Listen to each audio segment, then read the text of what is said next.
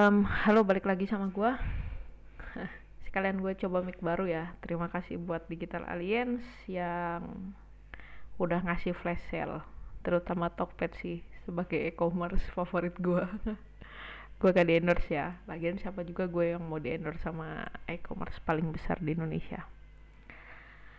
Anyway, um, uh, belakangan ini gue lagi kesel sih bisa dibilang lagi kesel gak ya?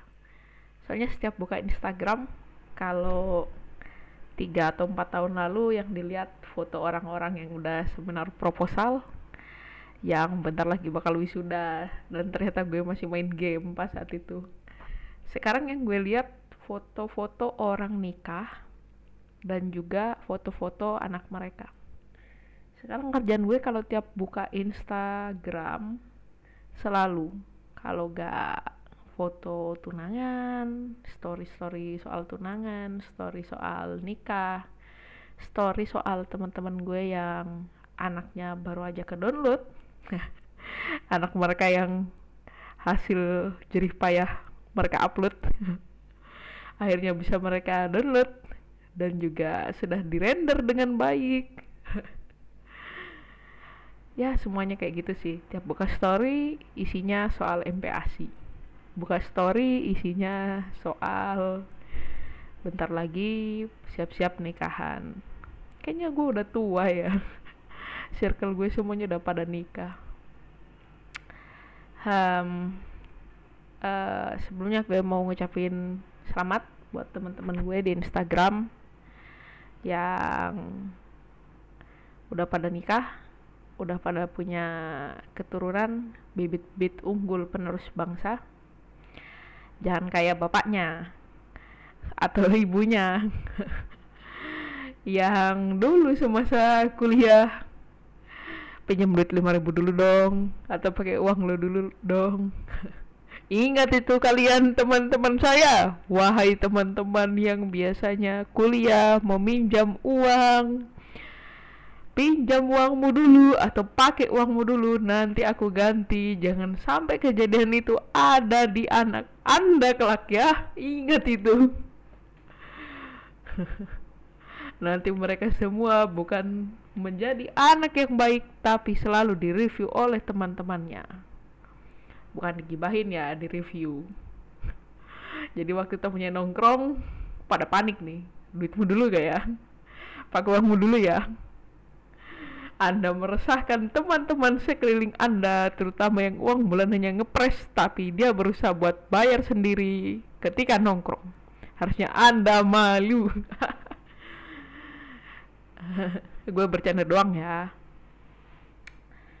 But, um, iya ya.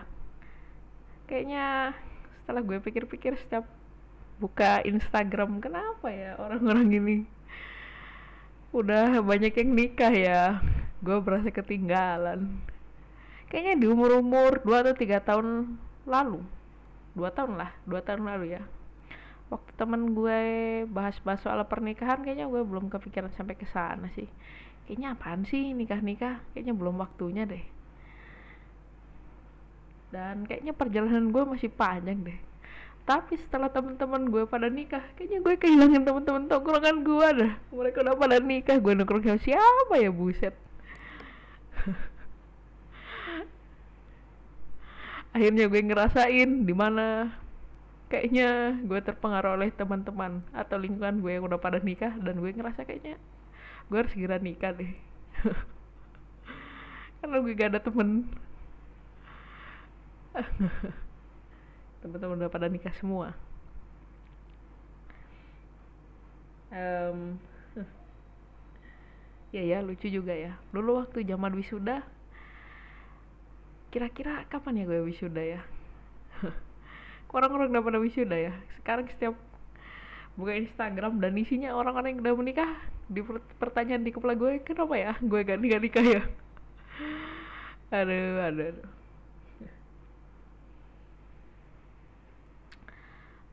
Um, apa ya yang mau gue omongin ya? Karena teman-teman gue udah pada gak ada sih. Zaman dulu kalau bikin podcast kayaknya uh, gue selalu ajak teman-teman nongkrong.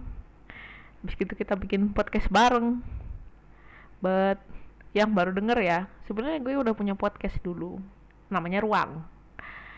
Tapi karena menurut gue um, kayaknya agak seru. Jadi makanya gue bikin podcast baru lagi. Iseng-iseng. Ya kayak penat kerja.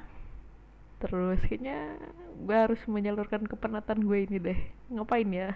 Kayaknya daripada ngedumel-ngedumel gak jelas sendiri lebih baik kalian semua dengerin uh, keresahan gue. Semua apa yang ada di kepala gue rasa letih saat bekerja rasa suntuk itu kalian akan mulai dengarkan dari sekarang. Oh iya kita lagi bahas Instagram dan isinya orang-orang yang udah menikah. Kayaknya kalau gue berteman dengan orang-orang lain yang bukan circle gue kayaknya gak, gak akan deh buka Instagram dan lihat teman-teman gue yang udah nikah. Tapi entah kenapa ya kadang ada perasaan di diri gue buat kayaknya uninstall Instagram deh tapi momen pertama ketika lo buka lock screen HP dan jari-jari lo seakan punya ingatan sendiri bahwa ketika buka lock screen, aku akan menyentuh bagian yang ini. Dan ketika kalian sadar, kalian telah membuka Instagram. Aneh ya, gue sendiri juga ngerasa aneh ya. Jari-jari gue bisa berpikir sendiri deh. Waktu bangun tidur, buka lock screen, kayaknya, oh langsung Instagram aja kali ya. Kayaknya mereka bisa berpikir sendiri deh. Jempol-jempol ini jari jemari ini kayaknya gitu ya. Gue pernah sih kayak ibaratnya mencoba untuk puasa medsos. Kayaknya nggak buka medsos sama sekali kayaknya gue pernah tapi entah kenapa ya setelah beberapa minggu gue ngerasa kayak bingung. Kayak kehilangan teman. Teman gue pada ke mana semua ya. Ternyata setelah gue sadar teman gue kebanyakan adalah teman-teman dunia maya. Teman-teman asli gue ternyata tidak ada dong. Gak sih. Kayaknya semenjak waktu itu coba puasa buat uh, gak buka Instagram gue mulai uninstall dan berjalan kurang lebih 2 sampai 3 minggu sih. Ternyata berat juga. Ketika lo pertama kali buka lock screen yang lo cari biasanya Instagram atau Twitter. Gue main Twitter sih. Waktu itu pernah nyoba juga. Karena menurut gue setelah lihat pemakaian rata-rata bulanan atau harian gue di handphone kebanyakan buka aplikasi kalau gak Twitter Instagram. Twitter Instagram. YouTube. Jadi bingung juga. Ketika pas buka lock screen kan gak ada notif sama sekali ya. Kita kan kita gue kan jomblo ya. Temen udah pada gak ada udah pada nikah semua mau ngechat bingung ngechat siapa jadi kegiatan aktivitas saat memegang handphone ya paling buka Instagram buka Twitter dan ketika medsosnya tidak ada, jari gue serasa amnesia. Jari gue mempertanyakan dirinya sendiri. Lah, gue ngapain ya? Lah, kenapa gue bisa buka Instagram lah? Lah, kenapa gue hilang arah dan tujuan kata jari gue? Aduh, ngakak sih. Tapi ya ya udahlah, nerima aja.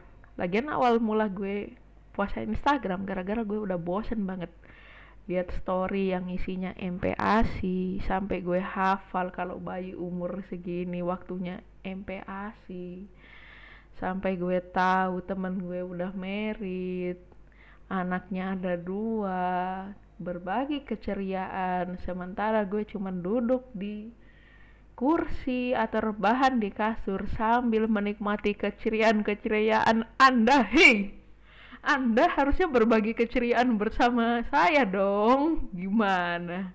Dahulu saya sering menghibur Anda semua sebagai teman ya.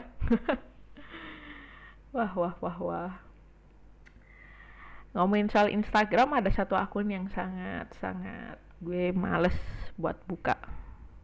Ya butuh waktu lama sih buat buka akun itu balik. Ya lu pasti pernah punya pengalaman di mana lu harus nge-hide akun satu orang dan benar-benar gak mau lo buka sama sekali. Siapa lagi kalau bukan akun mantan lo ya kan? Pasti kalian semua ada waktu atau momen di mana kayaknya gue harus skip dah lihat mantan gue dan kemesraan bersama pasangan barunya. Atau kalau di umur gue berarti kemesraan bersama suaminya di sosial media. Ah dipikir-pikir lucu juga ya. Buat mantan gue yang denger ini dengarkanlah baik-baik ini gue kasih poinnya buat mantan gue yang mendengarkan ini sekali lagi gue ulangi ya dengarkanlah baik-baik anda ketika saya sedang sayang-sayangnya dengan Anda, kenapa Anda tiba-tiba mengirimkan WhatsApp buat putus? Tapi bodohnya saya tidak bisa menolak itu semua karena saya sadar tujuan Anda saat itu adalah untuk menikah. Awalnya saya ikhlas dan tidak menangis ya. Tetapi ketika gue pertama kali nonton konser waktu itu serius seumur hidup gue gue baru nonton konser saat itu karena temen gue yang ngajak. Dan pas di momen Kunto Aji nyanyi di UM Malang terima kasih kepada Kunto Aji sebelumnya gue menangis sejadi-jadinya. Wah parah pak. Gila gila uh, anyway terima kasih buat temen gue yang waktu itu ngasih tiket buat tonton Kunto Aji. Ah ngeri ngeri hari itu gue nangis di konser. Kayaknya kalau ditanya pengalaman pertama kali saat konser apa ya selain tidak pakai sepatu gue menangis waktu di konser. Ah gila. Dan kayaknya baru beberapa bulan yang lalu mantan gue nikah. Ya selamat atas pernikahannya. Dan waktu itu gue lagi lembur di kantor sampai malam. Jadi sambil lembur sambil gue pikirin juga penyesalan penyesalan gue.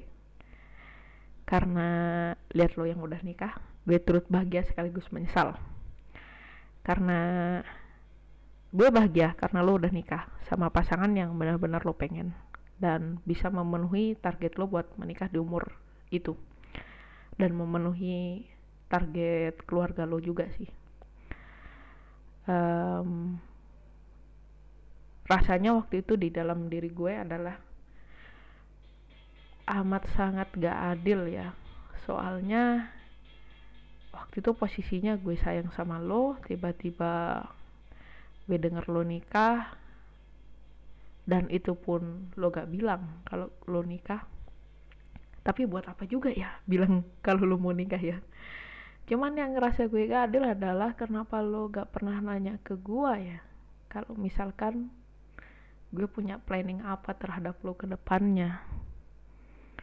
Maksudnya dalam artian apa bener-bener gue gak mau nikahin lo ya waktu itu? Entahlah cuman gue ngerasa gak adil karena karena gue kecewa sih. Apa yang telah kita sepakati dulu ternyata gak pernah ada artinya. Tapi emang emang apa ya gue sendiri juga belum siap pas itu. Soal pernikahan soal semuanya lah. Gue belum siap tapi gak menjawab pertanyaan kenapa gue ngerasa kalau lo gak adil ya?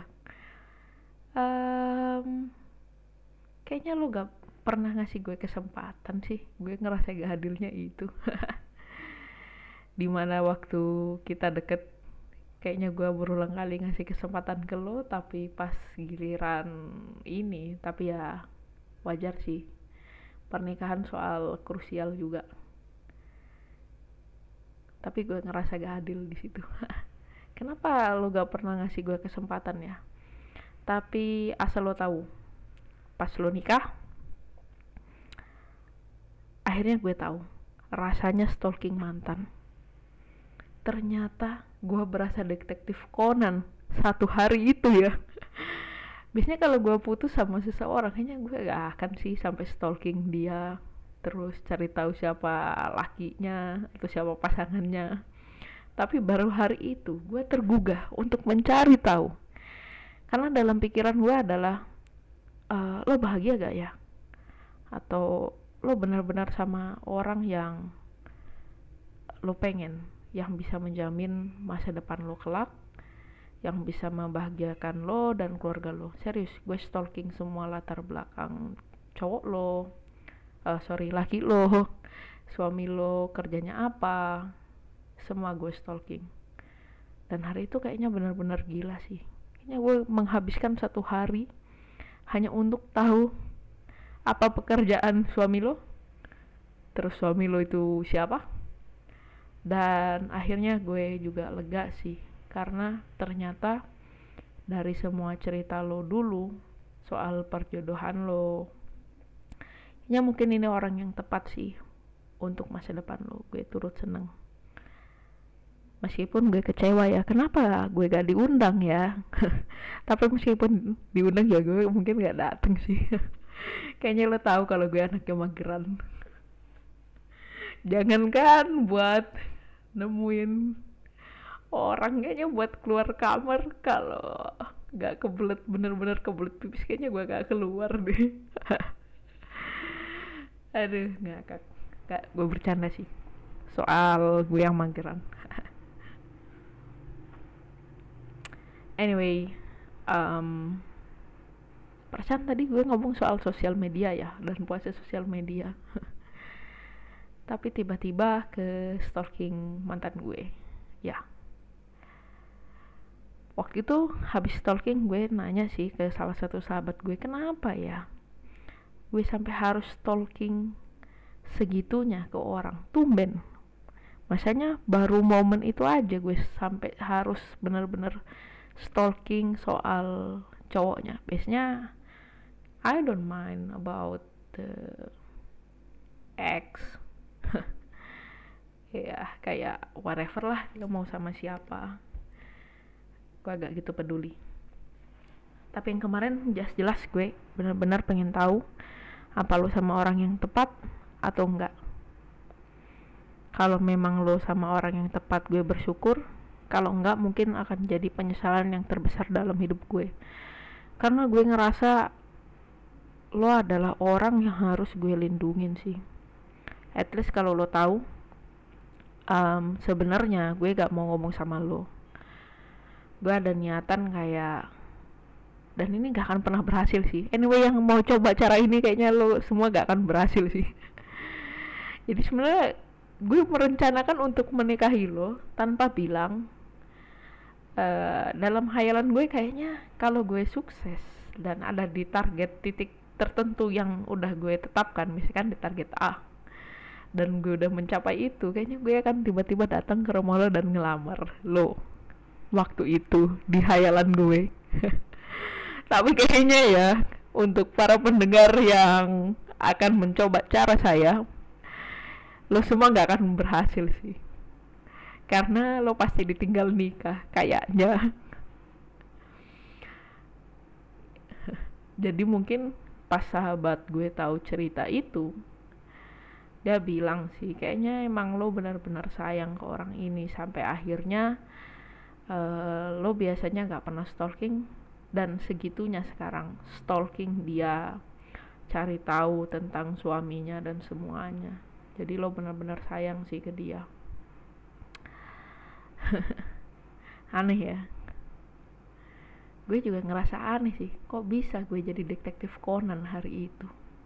Jadi ini rasanya menjadi Conan dan memecahkan setiap kasus detektif Kogoromori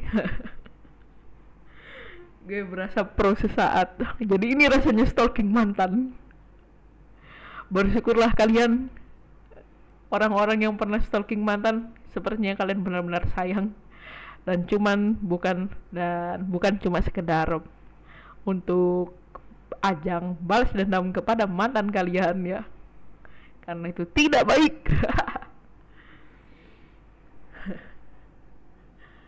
Ya ampun kalau dipikir-pikir masih bisanya ya.